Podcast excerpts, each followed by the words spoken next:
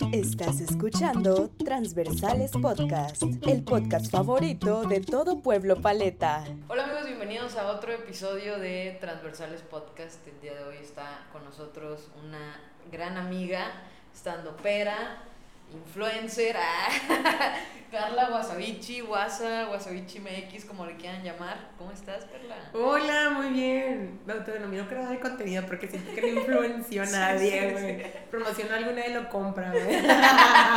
Entonces no soy. Claro que sí, influencias en mi corazón, amiga. Ah, pues estoy muy contenta de poder grabar aquí en vivo, como lo estamos comentando, entonces a ver qué fluye. Sí, ya después de. Pasamos una pandemia, que fue cuando hicimos el primer episodio. Sí, sí. En pandemia y luego. Después ya no. Sí había como restricciones, pero por cuestión de la lejanía. Sí. Eh, también lo grabamos por Meet, me acuerdo. Ah, sí, sí, Y ya ahora ya tocó por fin en vivo, ya era hora que vinieras al rancho. Sí, ya me hace falta. Ya. Un vaquerito. Aquí, aquí, aquí un poquito más de agua. Sí. Atacando, atacando. Aquí sí me baño, Sí. en Monterrey. Ya. Que me acepten como soy. Como mi gato, Claro. puro lingüetazo. Sí. Claro, claro, al natural, amiga. O sea, ahí se exprenden los olores reales del ser humano. Oye, hoy vamos a hablar de la comedia como acto de revolución. Ah, qué chido, qué chido, va. Bueno, es el tema principal, según yo. y a mí me parece súper interesante este tema porque el día que fuimos a comer, ¿te acuerdas? Bueno, a, sí, a tomar café. Sí, sí, sí. A Este, snackear. Sí, a snackear. Recuerdo que hablábamos de este tema como los referentes en la comedia, en cómo la comedia también es un acto político, si lo Ujú. quieres ver de esa forma. Y en, me acuerdo que después subiste unas historias donde hablabas sobre la, el tipo de comedia que tú querías hacer, Ah, un tipo de comedia inteligente y que cuestionara a los demás. Y, y tienes como esta frase de una risa a la vez. Sí, cambiando hace- el mundo. Ajá, se me hace súper, súper importante y, y realmente siento que si conectas con esta emoción que es, eh, no sé si sería la felicidad, pero sí como la risa, mm, las, los cuestionamientos son menos complicados, ¿no? Sí. Sí, sí, sí, es más fácil poder llegarle a alguien y educar a la gente a través de la risa, porque están dispuestos a escucharte como eh, que recibirlo y luego ya procesarlo y decir, ah, qué loco, ¿sabes? Él también que piensen, ¿estaría bien reírme de esto? ¿No estaría bien reírme de esto? Porque yo tiendo a tocar temas como el acoso o cosas cotidianas que termino viviendo yo Ajá. y mucha gente se me acerca al final y eh, habían personas o chavos que me decían, ¿a poco las acosan? Y yo, o sea, ¿tú crees que me emociona ir a las 8 de la noche a un Oxxo a comprarme mis cheves, ah, mis sí, chetos? ah? sí. me prefiero aguantarme. Entonces es como, no importa el día, la hora. Y aparte una de las cosas que me gusta es que cuando empiezo a hablar en ese eh, rutina en específica, Ujú. es que cuento de que yo pensé que estaba libre del acoso por estar gorda, pero no, resulta que a la gente le gusta esto.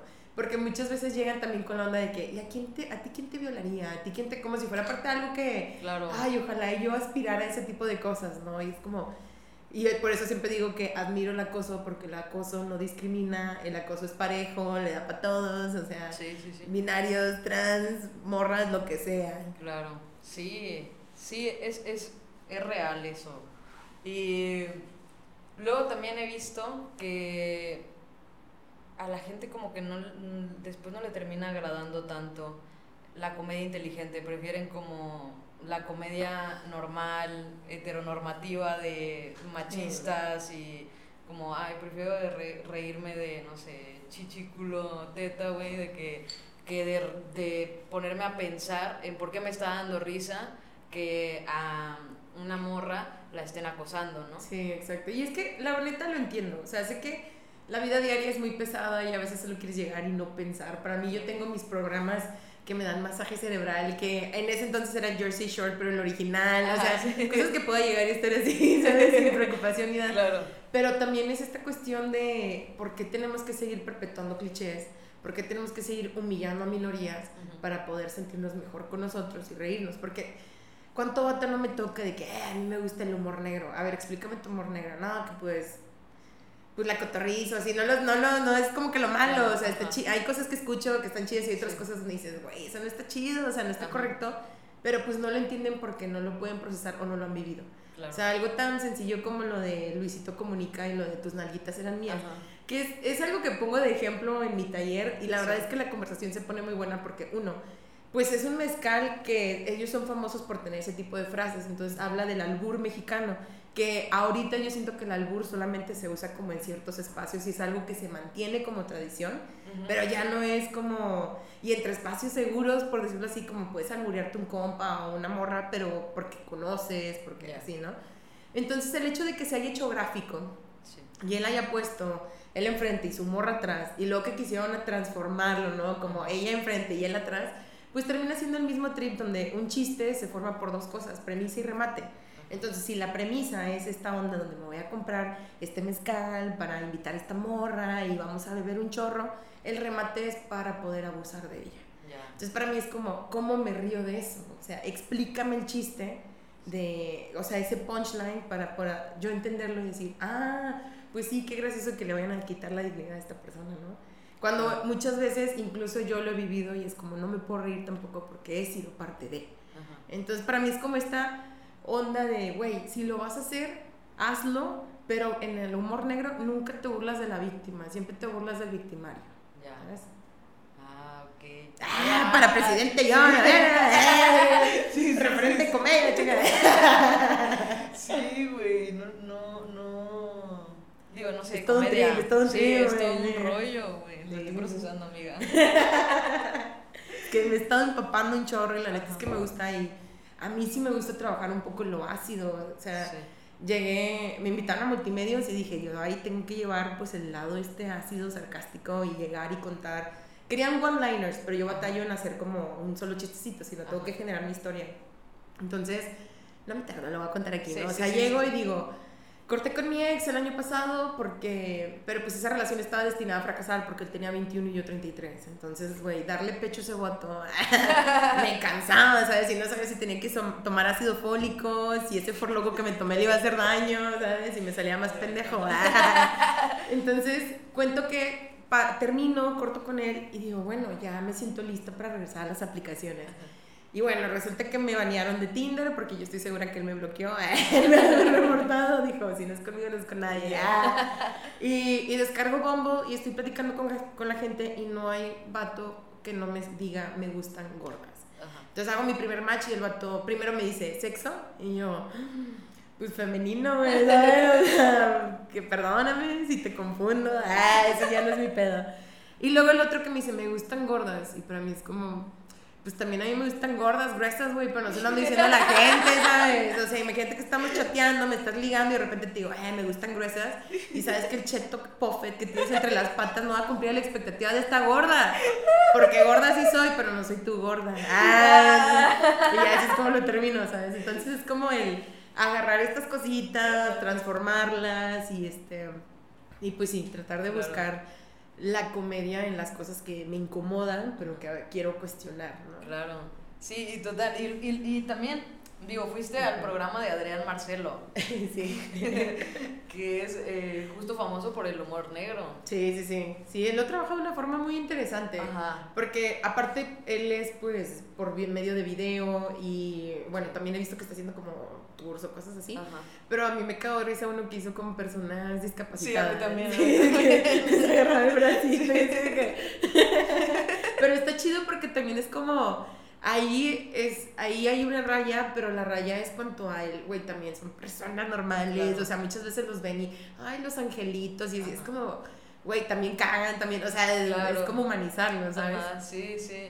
Y aparte ellos también le hicieron unas bromas bien chidas a él. Ah, qué Eh, eso, eso me dio mucha risa también. Y bueno, y justo esto que, que, que estabas diciendo que, que dijiste en, en el show que me parece divertísimo. Tú tienes unas rutinas que a mí me encantan, que me parecen súper divertidas, pero eh, siento que también les falta más exposición, y no solo a ti, sino a muchas comediantes, mujeres, que se atreven a hablar de la sexualidad, porque te aseguro que lo, de, lo del cheto hay un montón de vatos que van a decir, ay, ¿cómo está hablando de eso? No sé qué. Y, pero ellos sí pueden hablar, ¿no? De otras cosas, de las boobies, de la puchita, güey. Ay, ¿por qué estás hablando de eso? Pero ahí no, como que lo ven como nosotros sí podemos, ustedes no pueden. Sí. Y siento que hace falta estos espacios de, y, y, y siento que también nos hace falta un poco unirnos como mujeres, en donde, güey, estos temas se puedan hablar y, y, se puedan tocar temas tabús que no deberían ser tabús como la sexualidad o las dudas que tienen respecto a la sexualidad o disfrutar de tu sexualidad libremente Sí. no debería ser ni hacerte sentir culpable a ti como morra escuchar que alguien lo esté diciendo y hablarlo con alguien y también contarlo en, en forma de, de, de rutina. Y siento que, que como que se nos, nos cierran las puertas y, y me da me acuerdo de viste LOL No, no. Es que vi la primera temporada, pero no la aguanté. yo tampoco La sentí muy sí, forzada y mejor la quité. Pero me han Ajá. dicho que esta, o la antepenúltima, creo que estuvo muy Sí. buena o algo así. la, la última era de parejas Ah, ok. y, y ganó Alexis de Anda Ah, Ay, ya te estoy ya te estoy no importa, no importa. ganó a, a Alexis de Anda creo que se llama así Sí, sí, sí. la comediante Sí, con ella estuve en, un, en, el, en Comedy Central. Se me hace súper súper inteligente ese tipo de comedia, pero porque cuestionaba un montón de cosas, cuestionaba a tus gobernadores. Sí, qué chido. y estaba con ganas porque decía, wow, y yo me estaba atacando de la risa, porque, pero recibió un montón de hate porque decía, es que no diste risa, no sé qué. Güey, claro que dio risa, lo que pasa es que es la comedia que no estás acostumbrado a ver. Exacto, sí. Y está bien cañón lo que mencionas porque en el mundo de las morras sí hay mucho como recelo. Hay muchas que quieren que trabajemos juntas, Sí. pero al mismo tiempo cuando se empieza a hacer como que, ay, no, no me gusta y empieza ese desmadre, porque también, pues muchas quieras o no, están buscando la validación de los vatos para poder recibir oportunidades más chidas. Que eso se, se entiende, güey, pero creo que también como morras a veces nos hacemos menos ante ese tipo de cosas que, que tenemos que trabajar al- e- e- ese trip, ¿sabes? O sea, yo en el dinero y en esas ondas me doy cuenta cómo a veces nos entorpecemos porque nos pedimos todo gratis, todo gratis, y es como tiene que haber un intercambio, cómo nos podemos empezar a nosotros también de que, ¿por qué están cobrando tanto esos güeyes por pistear y irse de tour y así? Y nosotros no podemos hacer eso. Claro. ¿Sabes? Y una de las cosas que me pasó es que, mencionando lo de Adrián Marcelo, antes del que de, ye- está- estaba con un amigo y me dijo de que, oye, es que siento que dijiste cosas como muy, muy intensas. Y yo, ¿qué se te hizo más intenso, güey? Lo que platiqué yo, o en el momento en el que Adrián Marcelo le pidió a Carelli que le trajera un plato y él estaba agitando la lata como si la morra se lo estuviera jalando y luego él se venía. ¿Se te hace más intenso eso, güey? ¿O se te hace más intenso lo que yo dije? claro. Y es como esta onda de por qué normalizas eso y por qué no. Y ahí tocamos el tema de la violencia simbólica dentro de la comedia, güey. Que la violencia simbólica es esta violencia a la que estamos acostumbrados, pero no nos damos cuenta que estamos siendo oprimidos porque está tan, tan así de que algo como la, ¿cómo se llama? Cuando en los comerciales que siempre se sexualiza la morra. Sí, Eh, que si vemos un comercial de Suavitel o lo que sea, siempre es la morra la que está limpiando. claro. Entonces es como ese tipo de violencia que seguimos consumiendo, que seguimos normalizando. Y es por eso que en mi trip es que quiero trabajar eso y poder irlo quebrando poco a poco. Como te digo, pues cambiando el mundo una risa a la vez. Sí. Pero sí está muy, muy cañón esta onda entre, pues entre morras seguir trabajando nuestra deconstrucción y no vernos como, como competencia, Ujú. sino como aliadas. No necesariamente tenemos que ser amigas. Sí. O sea, tengo una amiga que tiene una frase de marca Ajá. registrada, no tenemos que ser amigas para ser aliadas. Claro. Pero esta onda de entender que, güey, independientemente de tu contexto, somos morras, tenemos que ocupar espacios, tenemos que llegar a estos lugares a incomodar y apropiarnos también de este lugar que nos merecemos. Sí, sobre todo porque somos como el 52% de la población. O sea, ocupamos un espacio bastante amplio dentro de, de México y el mundo como para no empezar a apropiarnos de estos lugares que, que pues, deberían ser nuestros. ¿no? Exacto. O compartidos, güey, no es como que, ah, quítense, no, sino como estamos iguales, queremos triunfar en este mismo trip de la comedia, conocernos, alimentarnos de lo mismo, porque a mí no me sirve nada más estar en un contexto feminista sin estar escuchando otros contextos. Claro. y decir, ah, también me puedo reír de esto, ah, también se puede hablar de acá. Porque incluso en un evento feminista, en el segundo encuentro de las mujeres que luchan, fuimos con las zapatistas y estuvo increíble ese evento, o sea, solamente entraban al caracol puras mujeres y entrabas y estaban las morras con sus arcos y sus flechas cuidándonos, está Wow. bien chido. Ajá. Y el día que hubo show, yo me nominé para participar como host. Entonces aproveché el micrófono y dije, este es mi momento. y empiezo y digo, yo pensé que estaba libre la cosa por estar gorda, pero resulta que no, a la gente le gusta esto. Y las morras empiezan a reír y de repente una chava me empieza a gritar, no, compañera, de eso no, no te vas a estar riendo del acoso, el acoso no es gracioso, no sé qué. Y yo, y me sentí atacada y me empecé a poner nerviosa porque Pisces, no me gusta la confrontación, güey, o sea, yo evito esos pedos. Y en eso mientras la estaba escuchando, la neta le agradezco un chingo que me haya cuestionado porque me hizo darme cuenta de lo que estaba haciendo, porque yo jamás pensé que iba a ser activismo a través de la comedia. Y yo le dije, entiendo que tú por ahorita no te puedas reír de algo que no has trabajado pero yo estoy aquí contando mi historia y es lo mismo que hacer un rap, que hacer un documental, que hacer una canción, que hacer un baile. Entonces no puede, esta es mi forma de ser activista y apropiarme de mi historia y no que se rían de mí, sino que se rían conmigo. Entonces para mí eso fue como algo también muy poderoso, fuerte, donde no te puedes reír de lo que no has superado, de lo que no has trabajado, pero la comedia también es resistencia. Sí, sí, totalmente. ¿Y, tú qué, qué creerías que, que nos haría falta? como sociedad, digo, no solo, no hablando solo como mujeres o como aliadas, sino en la sociedad en general, para empezar a aceptar este tipo de comedia y también empezar a reflexionar de lo que hemos hecho y venimos cargando. Yo el otro día estaba, un amigo mío hizo un chiste de los noventas, que ya sabes, súper machista, de las trabajadoras del IMSS, ¿no? que se dice que las trabajadoras del IMSS siempre están enojadas porque no cogen. Entonces yo me enojé un poquito y le dije, güey, ¿por qué? O sea, ¿por qué no crees que puede ser tipo su estado natural? A lo mejor está batallando con gente ineficaz y está enojada, güey. Ya sé. No, es que no sé qué. Y yo que empecé como a, a debatir con él y se barrió con este de, güey, pues es un chiste. Y yo, ¿y que tiene que ser un chiste? Es una referencia cultural. Y yo, ¿cómo? Yo no lo había escuchado nunca en mi vida porque era la primera vez que lo escuché. Sí. Es una referencia cultural de los noventas. Y ya, y ese fue todo su argumento. Y dije, güey, si tú no lo ves es porque eres parte del sistema. Entonces siento que hay muchas veces que pasa esto como, ay, es que es una referencia cultural, ay, es que es, un chiste. Ajá, sí. De hecho, me da risa porque siento que si asumiéramos que ellas son heterosexuales, ah, ellos están haciendo mal jale, güey, ¿sabes? eres tú el que me está cogiendo mal, estoy enojada. sí, sí, Aunque bueno, aquí el sexo es compartido. cuando tú te compartes con alguien no puedes tener la expectativa. Estamos aclarando, ¿verdad? Porque lo mío también es un chiste, pero... Mm, yo tengo esta frase que se llama incomodar para crear reflexión. Entonces, siempre le pregunto a la gente que me, me dice, ¿no? Es que hiciste chistes sobre esto. ¿Qué fue lo que te incomodó? ¿Cómo lo puedes trabajar hacia ti? Porque yo nada más vine, dije algo y algo te despertó. Pero no es mi función trabajarlo, es tu función hacerlo. También otra que me encantó de Marion Reimers, eh, híjole, me encanta esa mujer. Y ella dice que la gente es voluntariamente eh, ah, se me está yendo. No, Marion, por favor, mándamelo. este, ignorante. Ah. Voluntariamente, mira, se funciona. Ah. es voluntariamente ignorante. Cuando me están insultando por medio de sus teléfonos celulares, le digo, tienes toda la información del mundo en la palma de las manos y decides venir a, venir a perder tiempo a decir pendejadas en vez de educarte, güey. O sea, ahí no tienes excusa alguna. Usa tus datos, güey, para educarte a ti mismo, ¿no? Entonces, para mí es esta onda de, chécate tus privilegios Muchas de las personas no entienden lo que está pasando porque viven en una burbuja donde hasta que te pase te das cuenta.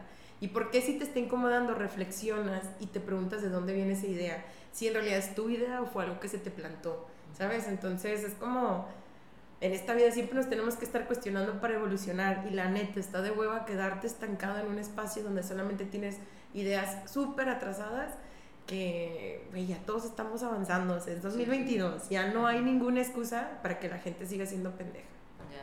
Excepto para los que no tienen los privilegios. Ah, todavía tienen excusa. Ya, sí, es verdad, o sea... Pero es que yo siento que la gente lo decide, o la gente que... La otra vez estaba mm, escuchando un podcast, que ¿te acuerdas que te conté que hay un podcast eh, español que me gusta mucho que se llama Estirando el Chicle? Ah, sí tenía una invitada que se llama Ana Milán, que ella es como la segunda vez que hago referencia de ella, porque eh, escribe muy bien y, te hace reflexionar. Entonces ella decía que eh, todos somos idiotas en algún momento, pero eh, hay gente que se da cuenta que es idiota y los idiotas no se dan cuenta que son idiotas. Entonces ellos siguen como que ahí. Sí. Entonces siento que luego también pasa eso, ¿no? Como que prefieres no verlo y seguir ahí y no, esta es mi zona de confort, ¿para que salgo de este lugar que me ha servido durante tanto tiempo? Y es que es muy difícil, o sea, yo una vez que decidí entrarme al feminismo, es muy difícil empezar a dejar amistades, dejar actitudes, entrarte al amor propio, darte cuenta de cuántos, las, cuánto daño no te has hecho a ti misma, o sea, salirte de esa burbuja cuesta, cuesta un chingo, pero también quedarte ahí cuesta más, entonces es como la vida es más divertida cuando te sales, cuando aprendes, cuando cambias tu entorno. Porque sí se siente solitario. O sea, hay veces donde digo, ching, no puedo llegar a estos lugares porque no me siento cómoda en este espacio, pero me encantaría estar ahí para poder dar a conocer mi voz. Pero también es como mejor me cuido, cuido mi energía y trato, y pues ni modo, si me toca trabajar un chingo por este lado, pues le damos por este lado. Pero el mundo es mejor, o sea, para, por algo viniste, güey, por algo el óvulo te eligió a ti como esperma decir, ven, haz un cambio aunque sea chiquito, transforma, vive, no sé, ¿sabes? Pero, pero es que, bueno, ya en el pedo conspiranoico, ya, voy a entrar. Nos encanta. Está, está muy cañón, o sea, tú tienes un trabajo godín, estás viviendo para trabajar, o sea, son tantas las complicaciones que, que la neta entiendo que a veces es más fácil llegar y hundirte en tu propio mundo, pero pues la cosa es desconectarse un rato para conectarse con uno mismo. Sí. Sí, está, está fuerte. Eh, yo eh, últimamente he estado descubriendo nuevos referentes que me han hecho como pensar más, ¿no? Siento que llegó un punto como que me estanqué y decía, bueno, he aprendido lo suficiente, pero después me di cuenta me pasó los trabajos y la vida y entonces me perdí un poco en, en, en el trabajo justo. Y cuando solté el trabajo y otra vez dije como, bueno, vamos a ver qué, qué sucede, me di cuenta que me había perdido un montón de cosas y empecé como a buscar referentes nuevos, que de hecho tomé el, el taller con Bárbara ah, que es tu amiga. Mi y, Sí, y empecé como a nutrirme un poco más, güey, de repente no, no te pasó a ti o no, nunca te ha pasado como que te enojas con el mundo y dices como que, ay, güey, es que de verdad no, no, están apoyando esto, güey. Sí. A mí me, me pasó que estuve como enojada con el mundo una semana, pero después te das cuenta que, que en realidad si no haces algo, tú nada más te estás quejando por quejarte también. Exacto, sí. Una vez leí también que tu visión de la sociedad es parte de lo que tú también eres. Sí. Y eso me pegó porque fue como, no, todos son bien inteligentes. sí, sí, Pero así es como lo que dices.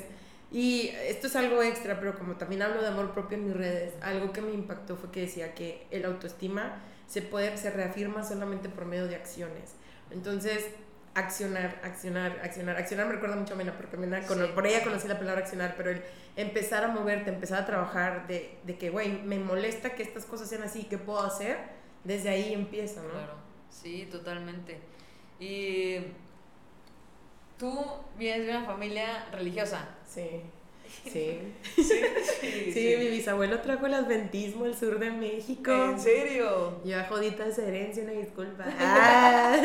Oye, y nunca, nunca llegó, porque yo siento que la religión trae culpa. Sí, sí, sí. Carga, o sea, sinceramente, a mí me pasó que mis papás no eran, no eran católicos, pero yo por alguna extraña razón sentí el llamado de Dios. y fui bien loco porque yo empecé a leer la Biblia desde, no sé, los 8 o 9 años. Y yo así como, quiero ir a catequesis, llévenme. Y mis papás ni siquiera eran así como, ay, vamos a misa. Eran cero, güey. Qué loco. Y, pero yo sí, por alguna extraña razón. Y ahora me arrepiento de ser esa niña que creyó en Dios, ¿no? y no porque no, no creas, sino que la religión realmente te pone un costal de culpas y es bien difícil ya de grande empezar como a liberarte porque sigues sintiendo la culpa, luchas contra la culpa. Sí, exacto. ¿No te, no te ha pasado a ti en algún momento como sí, eso? Sí, cañón, o sea, yo era súper metida en la religión, yo traía mi Biblia, le daba besos, hablaba con ella. O sea, yo estaba mal, güey. Yo era de que si Dios conmigo, ¿quién contra mí, perros? Y así. Yo llegaba con mis amiguitos de la escuela.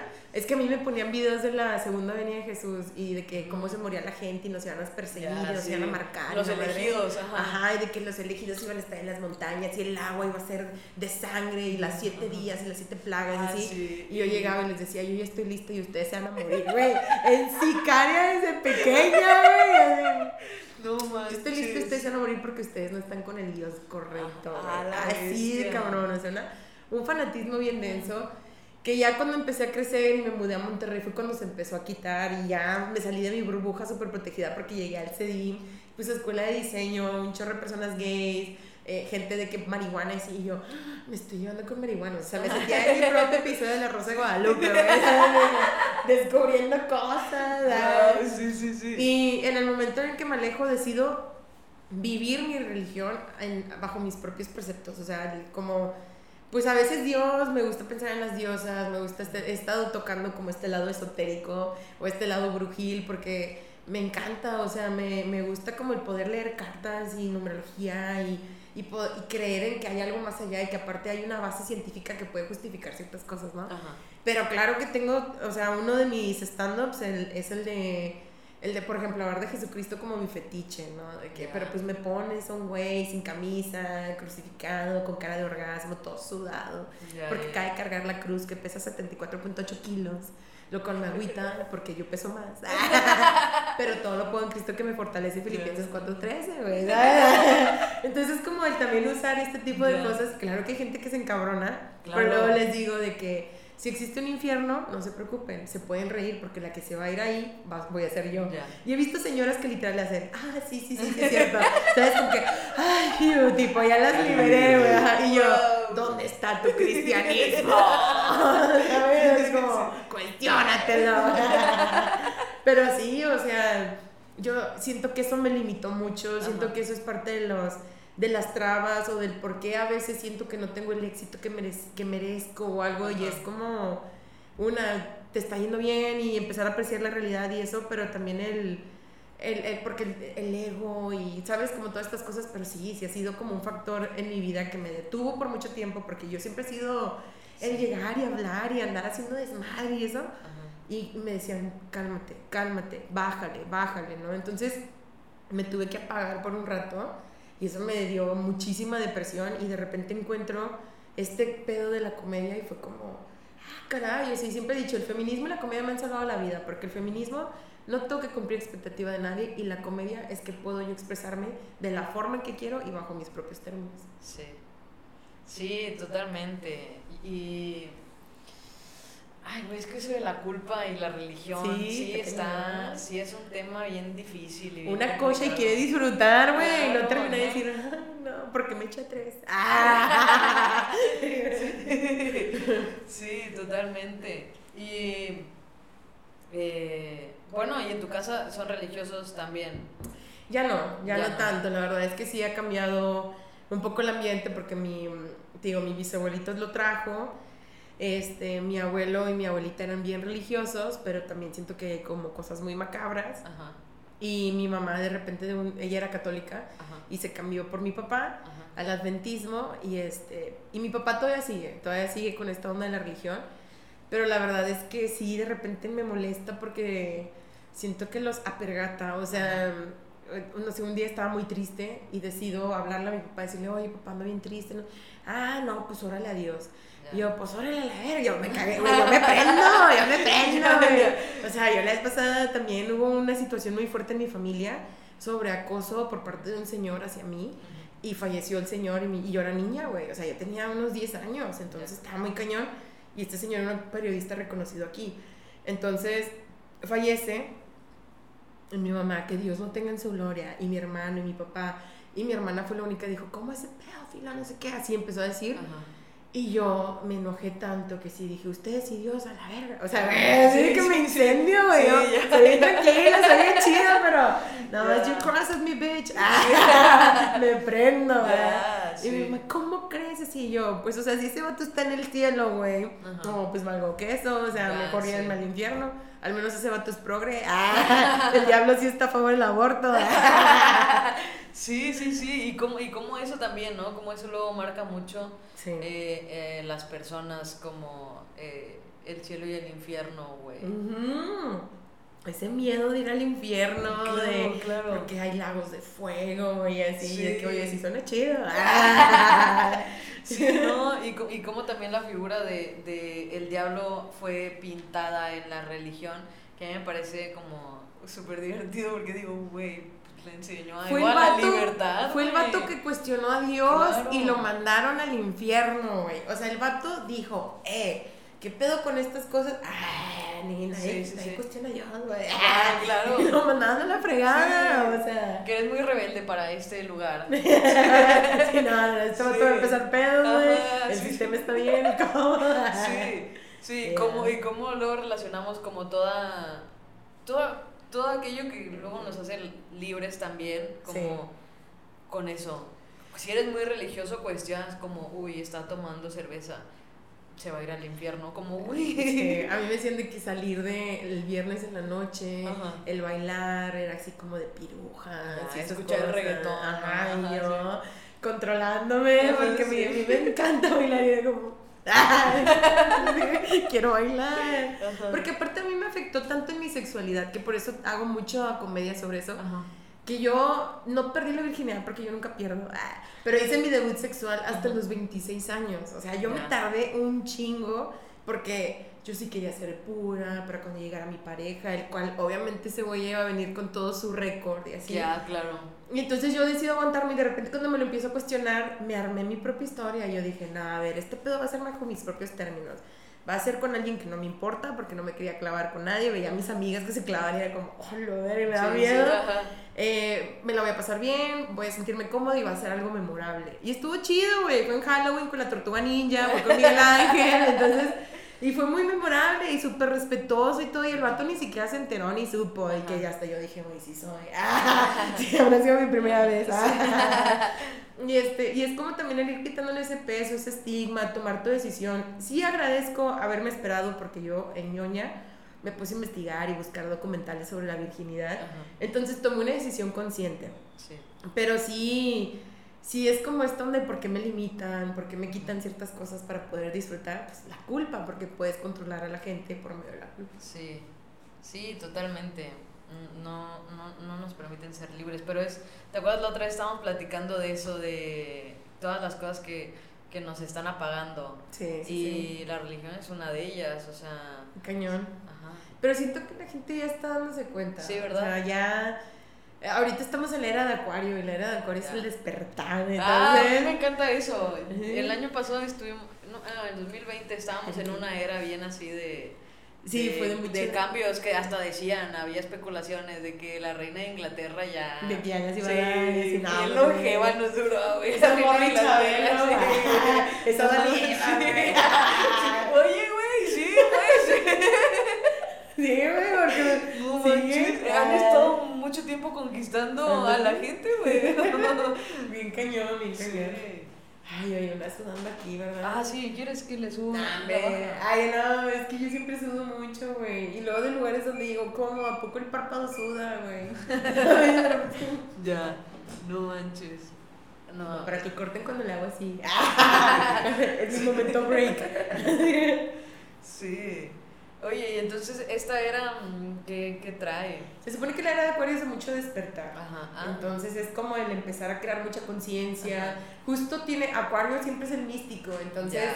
por eso los aliens, multiversos, o sea, toda esta cuestión así como muy mística es lo que empieza a salir para como, no sé si son las mini señales de, güey, hay más allá en el planeta, Ajá. ¿sabes? O hay más allá Sí. en todo este trip. Porque una vez tomé ayahuasca y neta pude ver de repente, o sea, te podía ver a ti, pero podía ver así como puntitos rojos, como... Ah, como las energías. Ajá, exacto. Y yo de, "Ay, pues ¿qué me dieron? Ah, no era juguito. este, y, y no sé si es verdad, no sé si mi conciencia lo hace, no, pero sí lo siento muy real. Y, y la neta, yo sí creo bien cañón de las diferentes. O sea, el que a veces tú te puedas imaginar ganándote o haciendo algo, se supone que se abre una nueva línea del tiempo donde sí pasa. Por eso lo puedes sentir muy real y cosas Ah, así, es lo que he estado leyendo. Entonces, Ajá. este, ahorita sí es mucho eso, mucho despertar, mucha conciencia y empezar a como am, a desafanarse de estas cosas que, te, te- que no te aterrizan, o sea, sino Sí. que te elevan y no te dejan estar en el presente. Está muy No loco, está muy loco. manches, está muy loco. Eh, no sé, me interesa, me interesa. Pero es que tú crees en el. que tú crees en, en- en que hay otros universos. Tú, pero espera, ¿tú crees en, en que nuestras almas han estado en otros cuerpos antes o no crees en eso? Yo sí creo, yo sí creo, este, sí creo en las vidas pasadas, la Sí. neta, yo sí. Ay, qué bueno, yo Sí. también. Y porque me hicieron también una onda, la, De- la astrológica, Ajá, ah, no te hicieron el. la natal también, Ah, ya. ah, la, la natal, y ahí salió de que yo en la pasada fui una bruja bien poderosa, No pero que a mí me tenían mucho miedo, entonces me lastimaron mucho la autoestima, Ya. y en esta vida me toca arre- Arreglarlo. arreglarlo, y yo, oh, con razón, Ah, porque tocó lo sí. más cabrón. Me tengo que empoderar, chingado.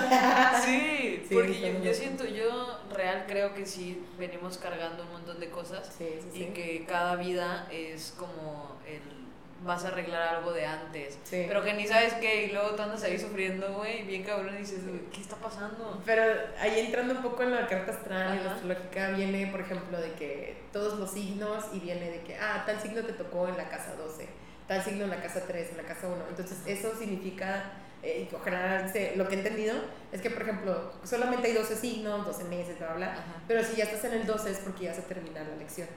No ¿sabes? manches, ya se acaba tu vida. Y decir, bueno, depende, porque si hay gente que dicen, ya esta es tu última como tu alma y así. ¿En Pero la neta está bien padre y está muy bonito porque cuando corté con mi ex justo fue Ajá. el que me hizo esa carta a la morra y dice que cuando estás en el cielo, en el nirvana, donde tú consideres, eh, haz de cuenta que mi alma conoció tu alma y le dijo, oye, güey, yo voy a llegar y necesito trabajar estas cosas.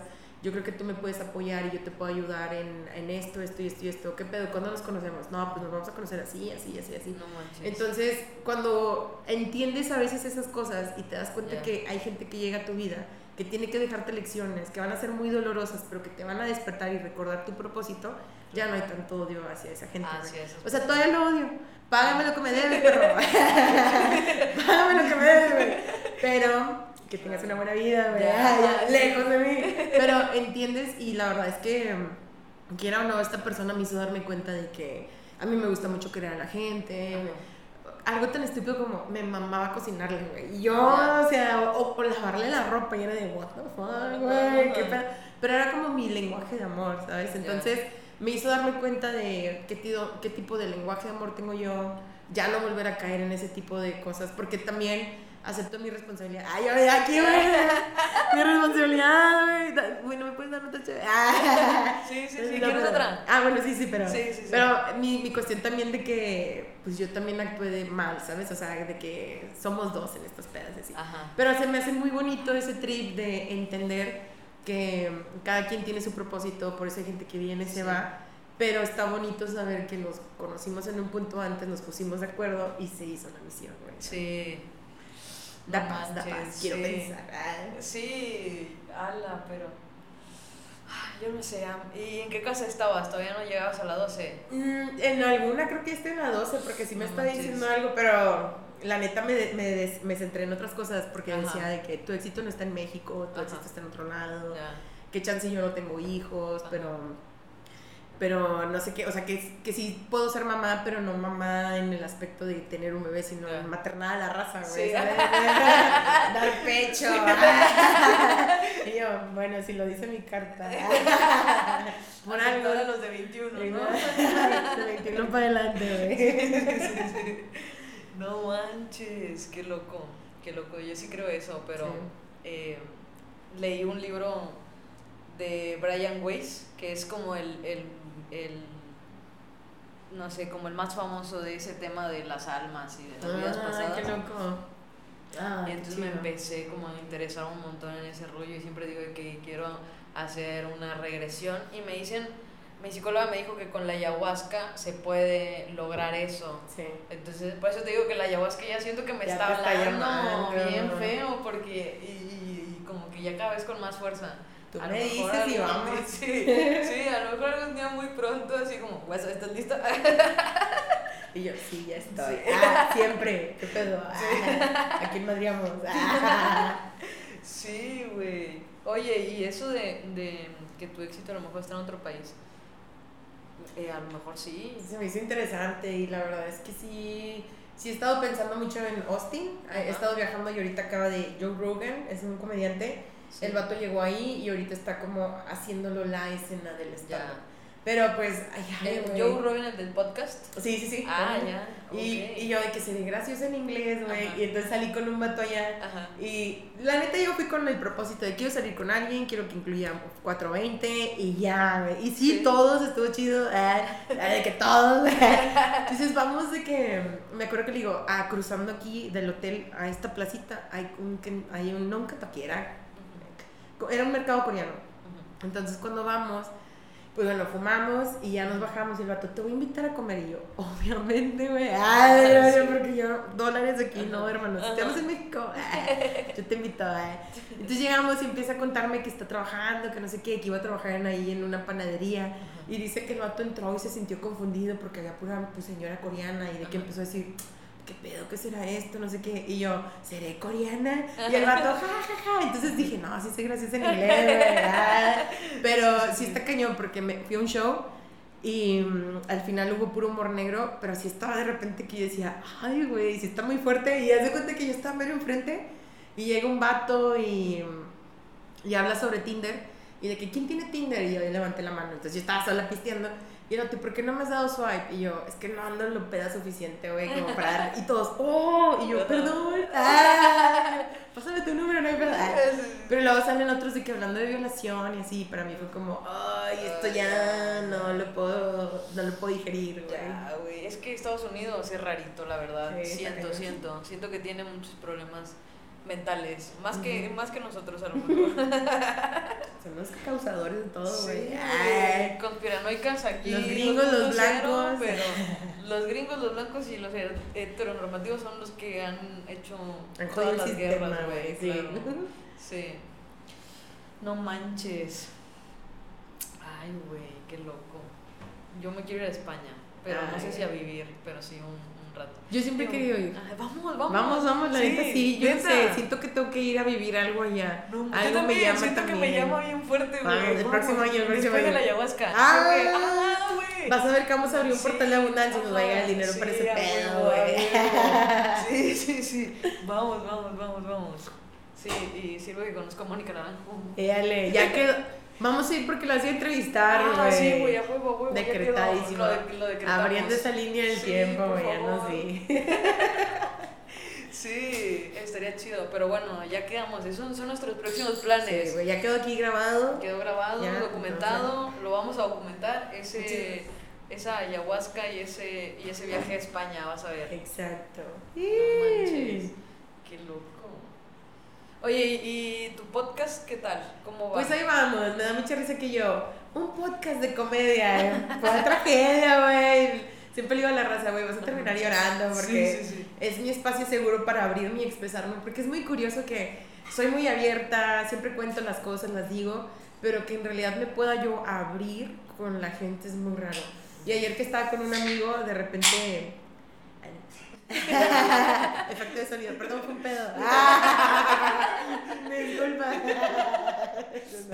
Y ayer que estaba con un amigo y me estaba platicando cosas, de repente yo sentí esta urgencia de llorar y fue como, X, dale, ¿no? Entonces como el abrirme con personas me cuesta mucho porque con los, las personas que me abierto han sido mis exparejas y, y me terminan como rechazando, por decirlo así, y es como ese traumita, pero ahorita estoy en ese proceso de, pues date, o sea, porque no está mal sentir, no está mal vivir, y lo que me dijo la ayahuasca es, Sí. siente, pero no sentir de, ok, ya lo lloré, no, sino como en realidad vívelo, experimentalo, porque ese dolor es bonito, o sea, hay, hay algo muy bonito detrás de la tristeza, detrás del enojo, o sea, me impactó entender que, la- que el, el enojo también es amor propio, Sí. porque es tu cuerpo, tu mente diciéndote, eso no es justo, eso no es correcto, esto te está incomodando, ¿por qué? ¿Sabes? Entonces es también como una alerta para escucharte y entonces ahí vamos. Sí, oye, no lo había visto así, lo del enojo, pero es que todas, yo creo que todas las emociones son válidas, nada más que a veces como que no están, la- las personas no estamos acostumbradas luego a que la gente sea emocional. Exacto. A mí me costó mucho llorar con mi psicóloga. Imagínate, mi psicóloga, que yo le tengo mucha confianza y todo, y a mí me da pena llorar luego eh, con gente. Siento así como, no sé, güey, como que, Sí. ay, voy a molestar. Y me pasaba, y ya después em, solté. Y es que a mí siempre me han, incom- me han hecho sentir mal por ser muy sensible. Ajá. Porque yo, pues también traigo es tantas cosas guardadas. Piscis, con luna y ascendente sí, pura agua, güey. sí. Pero también los agüitas somos muy manipuladores. Sí, Ah, entonces lo a negar. Pero sí, es, es como, es, por eso me gusta mucho el stand-up, porque cuando me subo al escenario no soy Carla, yo soy Wasabichi, y la guasa le vale queso todo, se sube y sí, te la chupo. O sea, dice cosas que cuando me bajo es como, güey, ¿por qué dijiste eso? Por Ajá. estamos solas. Pero me gusta el poder tener como esta oportunidad de elevar más quién soy, tener un personaje que me permita en realidad expresar las cosas que a veces digo, pero hay veces que me las quedo calladas y luego dejo que WhatsApp sea la que hable, ¿sabes? Entonces, em, me, me, me gusta eso, me gusta. Sí, sí, sí. Es padre eso de tener un personaje, ¿no? También siento que es como esta parte que te permites hacer todo esto, como dices, Carla no lo haría, pero vas así, ¿no? Exacto, sí. Y en el taller es lo que más me gusta, cuando la gente tiene que generar su personaje.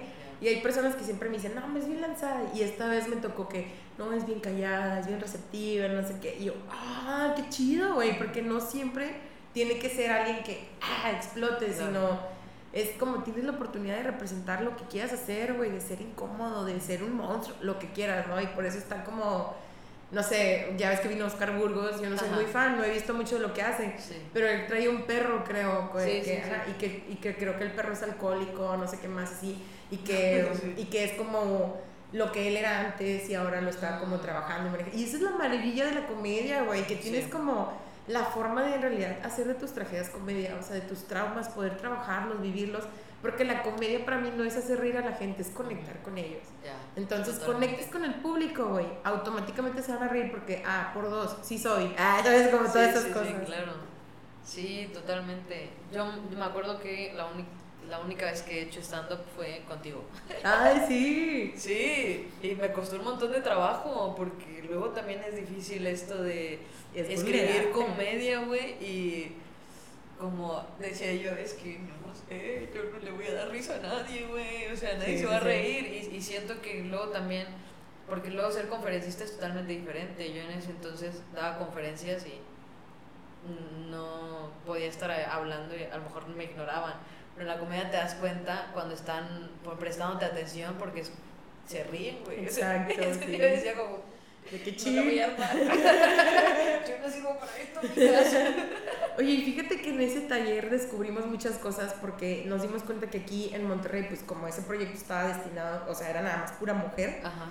Este, que aquí no había tanta confianza como las mujeres allá en Monterrey.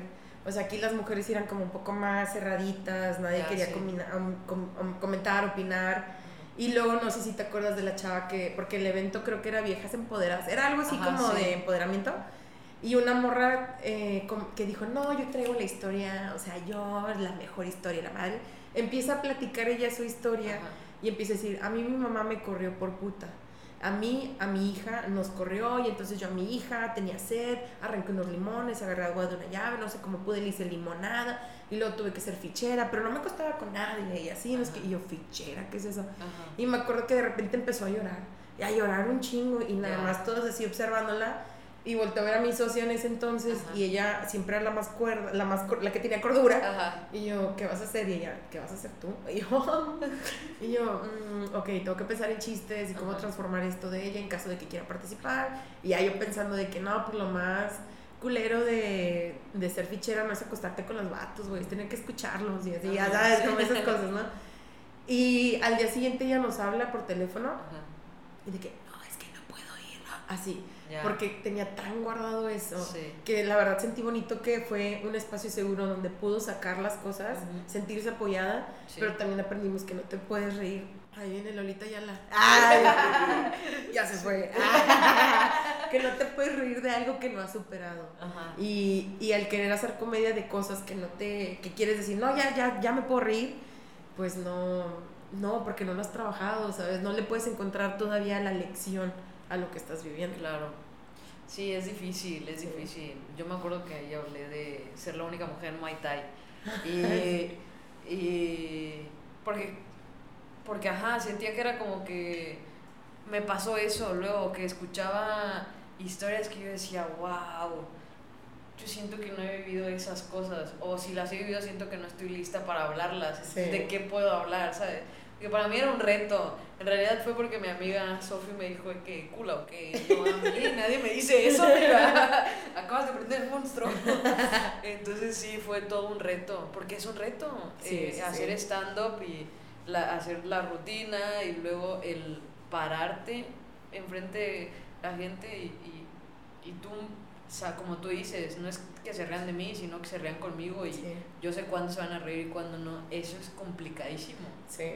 Y aparte cuando te subes, yo al menos siento mi, mi cerebro fragmentado en cuanto a, a ver, atención a lo que está pasando a tu alrededor. ¿Se están riendo? Ok, ¿estás viendo hacia todos lados o nada más estás viendo a una persona? Ah, funcionó este chiste, ahorita lo vuelvo a mencionar, ¿sabes? Entonces yo estoy así bien cañón y midiendo la energía de ching, ya se siente como que muy tranquilito, entonces eleva, le di algo, repítelo entonces, si es todo un pedo, o sea, yo por eso bajo así sudando, porque es como, güey, o sea, por mi mente está de que viviendo miles de cosas. Entonces, sí es todo un proceso y lo que me ha gustado últimamente del taller que he estado dando es que la gente se impacta de todo lo que hay detrás de. O sea, creen que nada más es llegar y reírte. No, hay toda una estructura, o sea, entender los chistes, la estructura de, de, del tres, ¿no? Que es como, por ejemplo, cosas que no puedes decir en un a una señora en un funeral, ¿no? De que, ay, era muy bueno, este, era la mejor persona, ah, era muy bueno en la cama, ¿sabes? Como la regla de tres, que al final lo transformas, lo cambias, o sea, entonces es como, eh, está muy padre poder enseñarle porque la comedia es cosa seria y yo quiero que la gente lo tome como lo serio que es.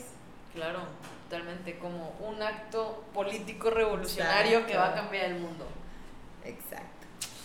Muy bien, oye, pues muchas gracias, Guasa.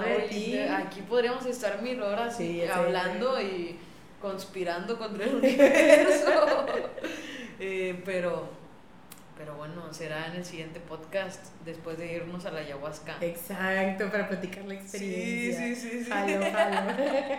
Yo ya aquí bien comprometiendo, que se bien cool para eso. Aquí está. pues ya nos inscribí. Sí, oye, bueno. Sí. Eh, bueno, ya por último, dos cosas. ¿Nos puedes decir tu canción favorita del momento? No tiene que ser la favorita favorita, sino como la que más escuchas ahorita. Y esa sí es como favorita favorita tu película. Ah, bueno, la ahorita traigo la de Ojitos Lindos de Bad Bunny. Ajá. Y porque me encanta de Stereo. Digo, de Stereo, bueno, también Bomba Stereo. las dos. Eh porque me encantaba Misterio y mi película favorita de todo el mundo es la de La vida fabulosa de Amelie Poulain. Fue la película que me movió y me hizo entender muchas cosas en cuanto a cómo me imagino yo y me hizo sentir normal. Entonces me encantó y fue de las que me hizo pensar de, tú puedes ser directora de cine, pero la vida nos llevó por otro lado. Entonces, esas dos. Ok. Bueno, ¿y cómo te encontramos en redes? Me pueden encontrar en redes como wasabichi.mx y wasabichi en TikTok. En las demás redes, Wasabiche MX y especificando en el OnlyFans. Ay, no me atrevo tanto. Ah. pues una vez intenté ser Sugar Baby y así, pero la neta la gente no entiende lo que es. Y yo solamente estaba viendo 5 mil al mes, güey. O sea, no era nada. Pero me encantó que hay una sororidad increíble entre las babies. Porque todas eran de, no, cobra por chatear, no, nunca de estos números de que no sé qué. Así, o sea, neta se preocupan mucho. Y me acuerdo o sea, es toda una cultura. Es toda una cultura bien chida. Quisiera saberla. La neta está muy padre, o sea, sí me puse a investigar porque también dije una vez, voy a vender mis calzones y esas cosas, ¿no? Y de que tienen que ser de algodón y luego dependiendo del fetiche de cada quien. O sea, yo, güey, yo me he metido un chingo de esas cosas. Puedes vender tus calzones. Sí, tus calzones y muchos te, te piden de que, ah, quiero que menstrues en ellos o, o que hagas ejercicio por tres días con ellos y así los metas y los mandes, así. Es todo un trip, güey. O sea, hay gente que vende, ¿no viste la morra que vendió frascos con sus pedos, o sea. ¿Frascos con sus qué? Con sus pedos, tipo Duchamp. Güey, tipo Duchamp, de que ya ves que él, que él guardó caca y le mató a la madre, tipo ahorita. O la morra que también vendió el agua con el que se baña, o sea, es todo un trip, güey. Puedes encontrar lo que menos te esperes. No Wow, que no bueno, el mundo, amiga. Pero bueno, mis redes sociales. pues soy MX, denle sin miedo. Sí. Muy bien. Eso ha sido todo, amigos.